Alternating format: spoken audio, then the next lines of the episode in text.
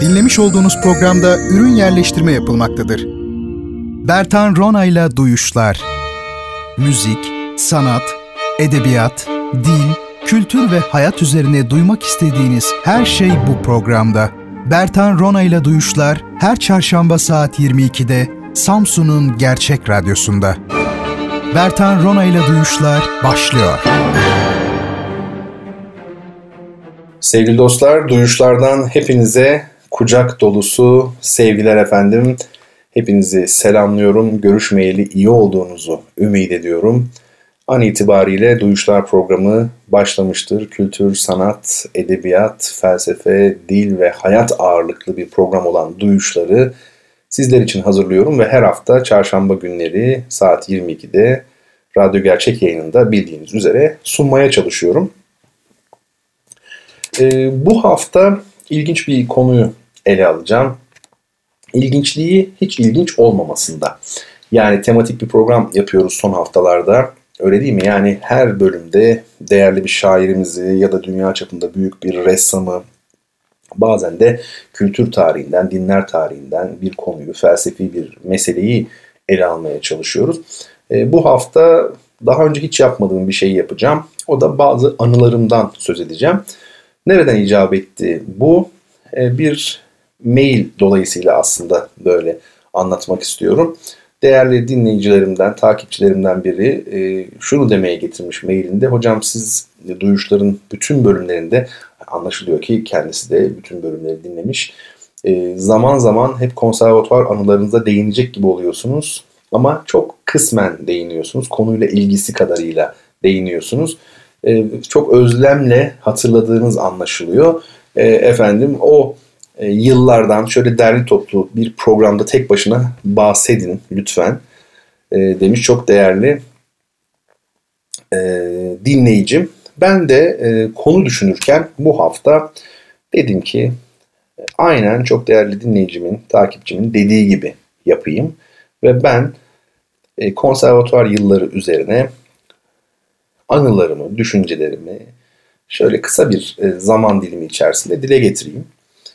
E, ben müziğe ne zaman başladım? Tabii küçük yaşlarda başladığımı söyleyebilirim. Fakat aslen bestecilik bölümünde okuma isteğim e, şöyle söyleyeyim size yirmi yaşa yakın o civarlarda ortaya çıktı. Yani besteci olmak istediğimi, ama klasik batı müziği tarzında, yani böyle senfoniler yazacak gibi, konçertolar yazacak gibi bir e, besteci olmak istediğimi o e, yaşlara doğru fark ettim. Fakat e, İzmir'de o zaman bestecilik bölümü yoktu. Yani kompozisyon bölümü bulunmamaktaydı Dokuz Eylül Üniversitesi Devlet Konservatuvarı'nda. Tabii İzmir'de zamanında bu bölüm varmış. Fakat bin dokuz yüz seksende bildiğim kadarıyla kapanıyor. Ee, geçtiğimiz haftalarda kaybettiğimiz çok değerli hocamız, rahmetli Muammer Sun, o zaman kompozisyon bölümünün başındaymış ve pek çok tanınmış isim, çok sesli müzik camiasında Türkiye'de herkesin bildiği bazı tanınmış isimler de o dönemde İzmir Devlet Konservatuvarı'nda, yani bugünkü adıyla Dokuz Eylül Üniversitesi Devlet Konservatuvarı'nda kompozisyon bölümünde öğrenci olmuşlar o tarihlerde. Ve çok uzun yılların ardından, yani çok uzun derken bir yirmi yıl gibi bir sürenin ardından konservatuvara kompozisyon bölümünün açılacağı haberini aldım ben. İlk aldığım habere göre rahmetli İlhan Baran'ın Ankara'dan geleceği ve kompozisyon bölümünü kuracağı, bölüm başkanı olarak da çalışacağı, çalışmalara devam edeceği şeklinde bir bilgiydi benim aldığım. Ben bu bilgiyi teyit etmek için, o zaman tabii böyle internet, telefon imkanları şimdiki gibi değil, olsa bile zaten bu bilgiyi oradan alamazsınız, konservatuara gittiğimi hatırlıyorum. Öğrenci işlerine gittim doğrudan. Bade Hanım vardı. Öğrenci işlerinden emekli olan bir ablamız. Bade Hanım e, tabii bu mecraları pek dinlemiyordur zannetmiyorum, ama ola ki bir mucize gerçekleşiyorsa ve kendisi de e, şu an dinliyorsa çok çok e, hürmetlerimi, sevgilerimi sunuyorum. Çünkü bende e, emeği vardır yani gerçekten. E, Bade Hanım e, vardı öğrenci işlerinde ve orada bir beyefendi oturuyor. Ben tanımıyorum tabii kendisini. E, doğrudan öğrenci işlerindeki Memure Hanım'la, yani Bade Hanım'la konuşuyorum. kompozisyon bölümünün açılacağını duydum. E, doğru mu dedim ve ne zaman açılacağını sordum. Fakat yanda oturan beyefendi cevap verdi. Tabii o kişi rahmetli kaybettiğimiz Müfit Bayraşa, konservatuvarın müdürüymüş. Profesör Müfit Bayraşa. Ben e, onu bilmiyordum tabii ki. Gayet saygılı bir şekilde sordum. O da dışarıdan gelen, daha yirmi yaşında bile belki olmayan bir gence gayet nazikçe cevap verdi, sağ olsun. Şimdi dönüp baktığımda kıymetini daha iyi anlıyorum. Yani konservatuvar müdürü ne kadar güzel bana hitap etti. Ben İlhan Baran'ın geleceğini duydum. Bunun doğru olup olmadığını sordum. Hayır, İlhan Baran gelmeyecek. Onun yerine İstemihan Taviloğlu gelecek. Kompozisyon bölümünü o kuracak dedi. İstemihan Hoca da yine Ankara Devlet Konservatuvarı'ndan, yani Hacettepe'den. O da profesör. O da İlhan Baran gibi önemli bestecilerimizden biri. Bunu duyduğumda böyle heyecanlandığımı hatırlıyorum. Ve oradan çok memnun bir şekilde ayrıldığımı hatırlıyorum. Ve gerçekten de öyle oldu. İstemihan Taviloğlu geldi. bin dokuz yüz doksan dokuzun Eylül sonunda, Ekim'in başında bizler konservatuvarda kompozisyon bölümünde eğitime başlamış olduk. Sınıfımız e, dört kişiydi. Merve Dedoğlu, Melis Peykoğlu, Bülent Yüksel ve ben, Bertan Rona olarak e, dört kişi. E, bu arkadaşlardan e, Bülent Yüksel aynı zamanda askerdi, subay olarak. E, o zaman FOÇA'da görev yapmaktaydı. Benim de hayattaki en yakın e, arkadaşım olduğunu söyleyebilirim. Çok özel biridir. Sevgili Bülent Yüksel şu an albay olarak e, çalışmalarına devam ediyor. Aynı zamanda bando komutanı ve besteciliğe de devam etmekte. Olağanüstü güzel işler yapıyor ve ben onunla iftihar ediyorum. Çok sevgili arkadaşımla. Bülent e, ile tabii biz çok çok yakındık. Ee, tabii diğer arkadaşlarımızla da iyiydik. Bir sınıf ortamı içerisinde e, çalışıyorduk. Dört kişiydik. Tabii konservatuvarda okumayanlar, yani normal bir fakültede okuyanlar konservatuvar ortamını pek kafalarında canlandıramaz. Kolay değildir bu. Şöyle düşünün. Büyüyecek, bayağı büyük hatta bir oda. Bu odada tabii işte efendim e, kitaplıklar var, masa var, geniş bir masa, altı sekiz kişinin çalışabileceği. Hocanın ayrı bir masası var ve bir de kuyruklu piyano var, büyük piyano. Efendim bütün derslerimizi bu sınıfta biz yapardık. Orası zaten e, rahmetli İstemihan Hoca'nın kendi odasıydı. Aynı zamanda kompozisyon derslerinin yapıldığı yerdi. Sadece derslerde değil, ders dışında da e, sık sık uğradığımız bir yerdi ama şöyle bir belki fark olabilir. Bülent zaten askeriyenin içerisinde hatırladığım kadarıyla kalmaktaydı veya evi varsa da kiraladığı bir ev, daha sonradan galiba karşıya kadar bir eve çıkmıştı ama yani Bülent'in o okulda olabileceği zamanlar sınırlı, çünkü aynı zamanda subay olarak zaten görev yapıyor. Diğer arkadaşların da piyanoları evlerindeydi. İkisinin de öyle olduğunu biliyorum. Dolayısıyla onlar ders dışında pek okulda olmuyorlardı, derse geliyorlardı ama ben öyle değildim. Benim odam rahmetli İstemihan Hoca'nın, İstemihan Taviloğlu'nun odasının tam karşısındaydı ve benim kendi piyanom, kişisel piyanom okuldaki odamdaydı. Tabii anahtarım falan var. Orada küçük bir dolabım var, kitaplarım var, küçük bir masam, efendim çok güzel bir balığım, fanusta böyle bitkilerim. Hakikaten de e, böyle namlıydı yani odam. Bir defasında müdüre hanım e, tesadüfen oradan geçerken camdan şöyle bir baktı. Hani kapılarda cam olur ya, içeri girip İncelemişti odamı ve çok e, sevdiğini söylemişti. Herhalde okuldaki en güzel oda demişti. Ve e, oda böyle güzel olunca e, çok zaman geçiriyordum ama tersten de söyleyebiliriz. Yani çok zaman geçirdiğim için odayı öyle yaptım. Çünkü o kadar çok zaman geçirdiğiniz bir odada şeyin iyi olması lazım, değil mi? Yani içinizin açılması lazım, ortamın iyi olması lazım. Ve tabii hocayla karşılıklı olunca sık sık e, görüşüyorduk. Ders olsa da olmasa da. Yani ders yok diyelim. Akşam saat altı olmuş. Okulda kimse yok. E, hoca karşımızda. Tam yani şöyle bir koridor düşünün. Karşısı onun odası. E, karşı bir karşı. Birbirine bakıyor yani. Hoca bazen çağırırdı. Gel sohbet edelim çalışmıyorsan diye. Sohbet ederdik. Çoğu zaman çalışırdık. E, bir çeviri yapıyordu hoca. E, ben de ona işte asistanlık ediyordum. Bazen birlikte bakardık. Şu sözlükte şu kelime bu anlamda. Bunu nasıl çevirelim falan diye. Bir orkestrasyon kitabıydı. E, zamanımız böyle geçiyordu ve tabii e, ikinci sınıftan sonra sınıf atlamayı düşündük. E, şimdi sınıf atlamak tabii konservatuvarlarda olabilen bir şey. Diğer fakültelerde pek olduğunu sanmıyorum.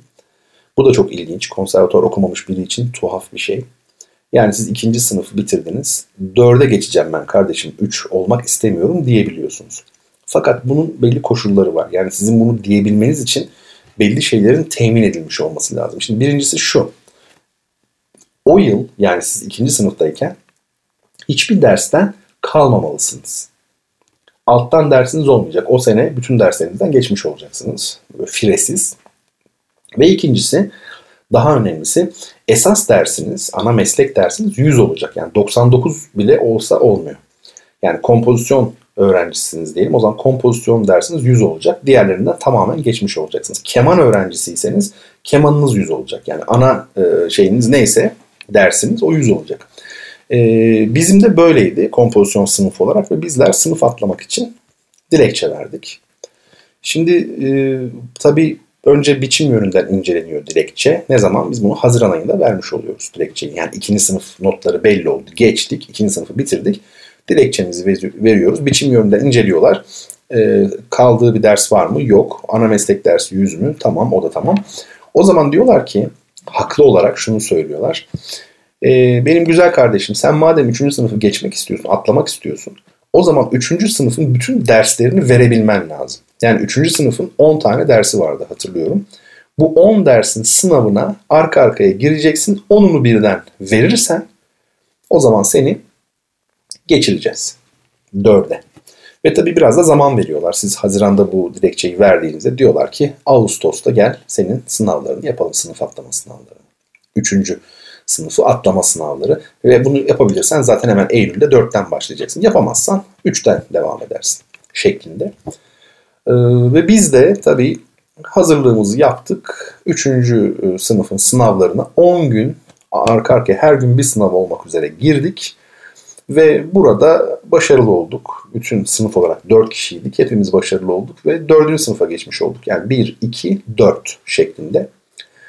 Ve onun ardından da nihayet mezuniyet gelmiş oldu. Ben okulda yüksek lisans yapacak şekilde kaldım. Aynı zamanda hocalık da yapmaya başladım yüksek lisansımı yaparken.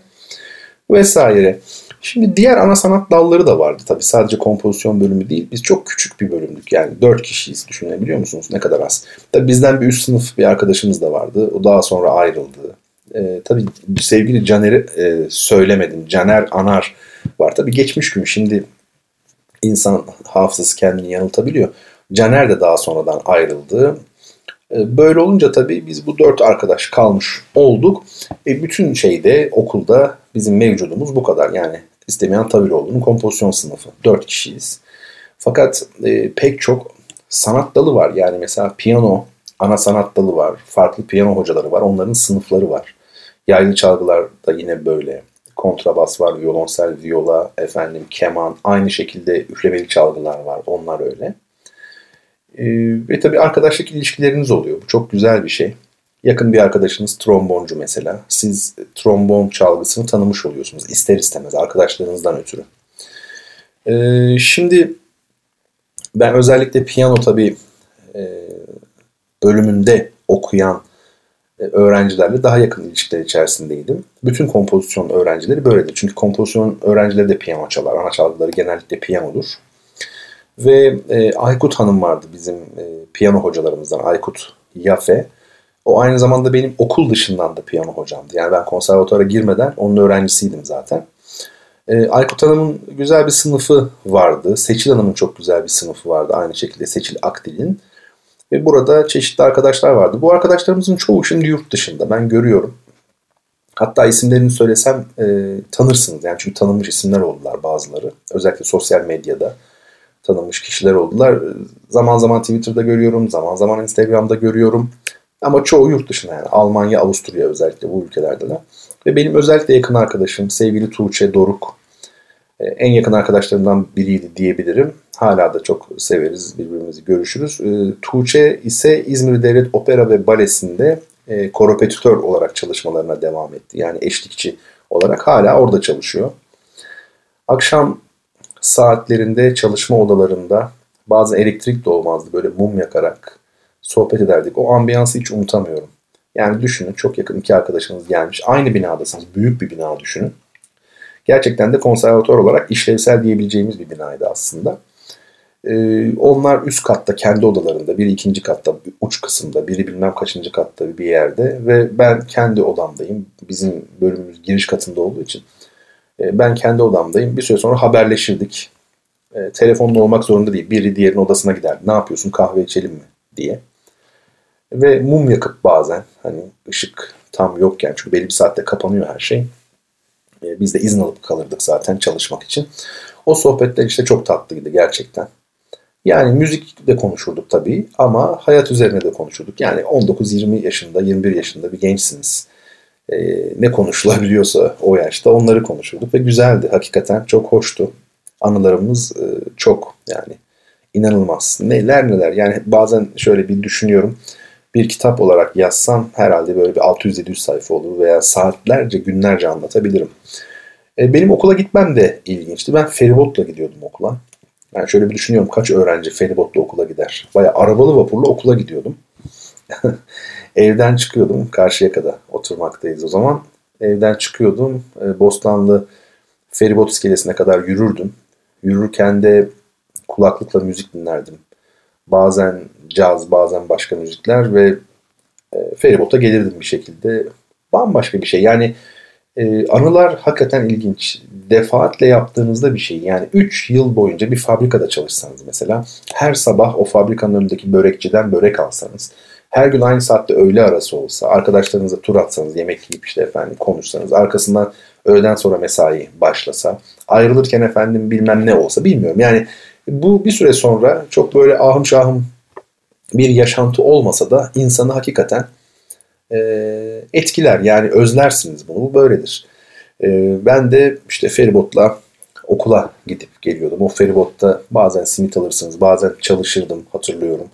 Sonra feribot İnciraltı'nda, Fahrettin Altay her neyse, Üç Kuyular'da daha doğrusu yanaşınca oradan da bir servis otobüsüyle okula geçerdik. Çok yakın bir hattı. Hatta belediye otobüsü şoförü kadındı. O zaman herhalde Türkiye'de belki tek.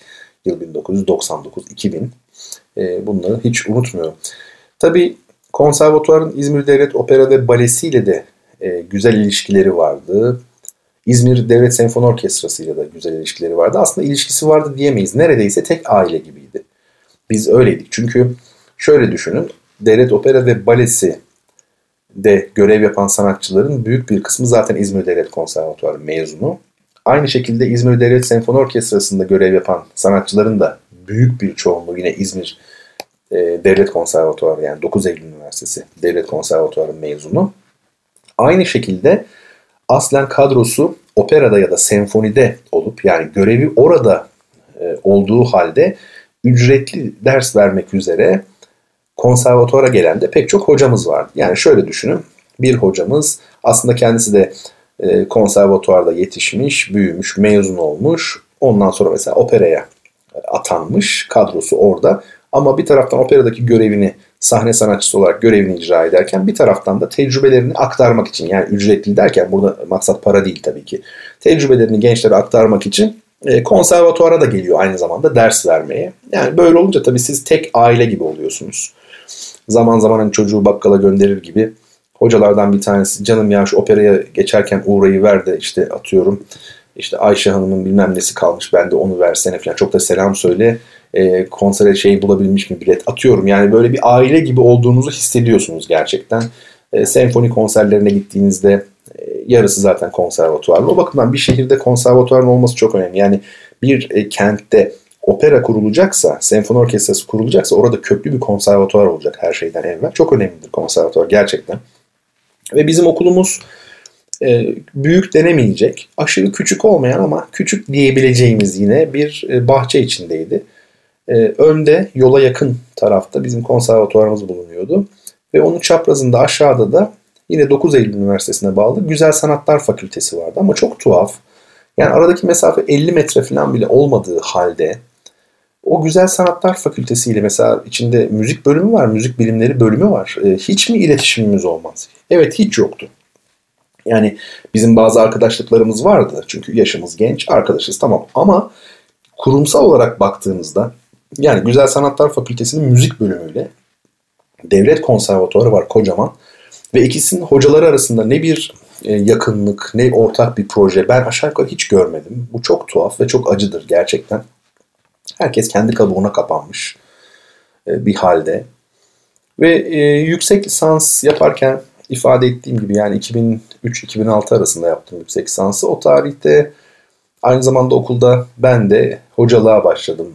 Ücretli olarak, tabii kadrolu değilim. Yani aslında part time olarak yapıyorum. Bu o anlama gelir. iki bin üç yılında başladım. iki bin altıda yüksek lisans tezimin bitmesine bir ay kala e, İstemihan Hoca'yı kaybettik. Hocamız vefat etti.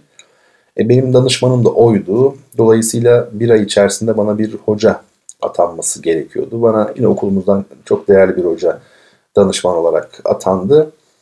Ve bir ay içerisinde e, ben yüksek lisans tezimi bitirmiş oldum. Ve bazı sebeplerden ötürü Ee, okulda kalmak istemedim. Zaten görüştüğüm bir hocam vardı. Ee, İstanbul'a doğru taşındım. Hiçbir güvencem olmadan İstanbul'da bir yerde çalışmayacaktım. Öyle bir bağlantım da olmadan. Büyük bir cesaretmiş. İnsan e, herhalde gençlikte daha cesur oluyor, değil mi? E, ve İstanbul'a taşıldım. Şimdi e, şöyle bir şey söyleyeyim size.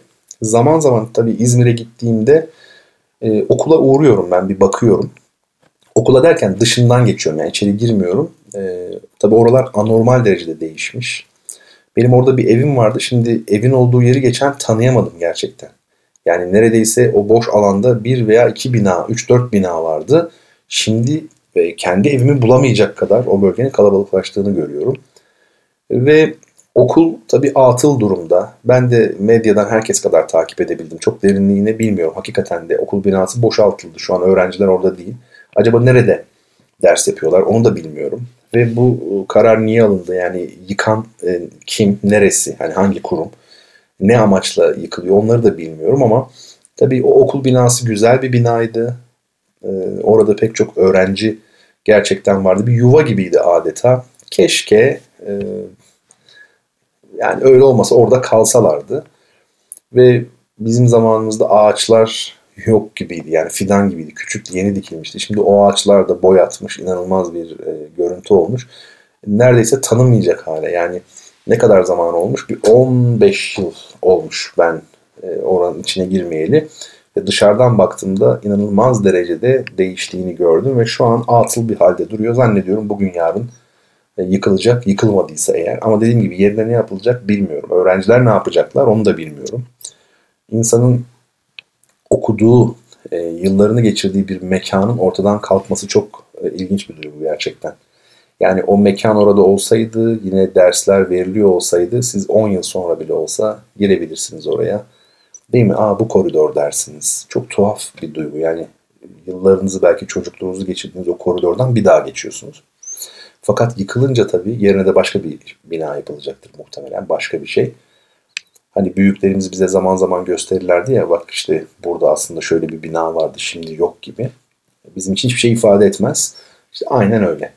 Şu an anlatsanız ne olur, gösterseniz ne olur, hiçbir şey ifade etmez yaşamayan kişi için. Evet, anılar böyle. Ünlü bir yazarın dediği gibi deha insanın anılarından oluşur. Yani deha dediğimiz şey o büyük yazarlık. Kişinin anılarıdır aslında diyor. Yaban atılacak bir söz de değil. Anıları unutmamak tabii ki gerekir. Ama anılara saplanıp da kalmamak, yüzümüzü hep geçmişe çevirmemek, bu da önemli. İkisi arasında galiba bir denge kurmak lazım. Ama her halükarda hayat çok çabuk geçiyor. Zaman çok önemli. O bakımdan o yılları yaşarken herkes bunun farkında olmalı. Yani o günlerin kıymetini bilmeli. Bu da herhalde belli bir yaşa gelmiş olanların en çok kullandığı cümlelerden biridir. Oğlum kıymetini bil, kızım kıymetini bil vesaire. Evet, çok çok çok sevgili dinleyicilerim. Bir dinleyicimin, takipçimin isteği üzerine konservatuvar yıllarıma ait bilgiler verdim. Bazı anılarımı anlattım. Hiçbir hazırlık yapmadan tamamen bir sohbet şeklinde belli başlı çizgilerle ifade etmeye çalıştım. Umarım maksat hasıl olmuştur ve sevgili dinleyicimin isteği yerine gelmiştir. Kapanış müziği olarak da o yılları bana hatırlatan, yine o yılların anısını yaşatan piyanist arkadaşlarımızın, bazen bizim sık sık çaldığımız, birbirimize şaka yaptığımız parçalardan birini, Schubert'in tanınmış bir impromptüsünü seçtim. Bu güzel müzikle sizlere veda etmek istiyorum. Ama tabii haftaya yirmi altı Mayıs'ta sizlerle tekrar birlikte olabilmek dileğiyle veda etmek istiyorum. Çok değerli dinleyicilerim. Efendim, esen kalın, kendinize lütfen iyi bakın.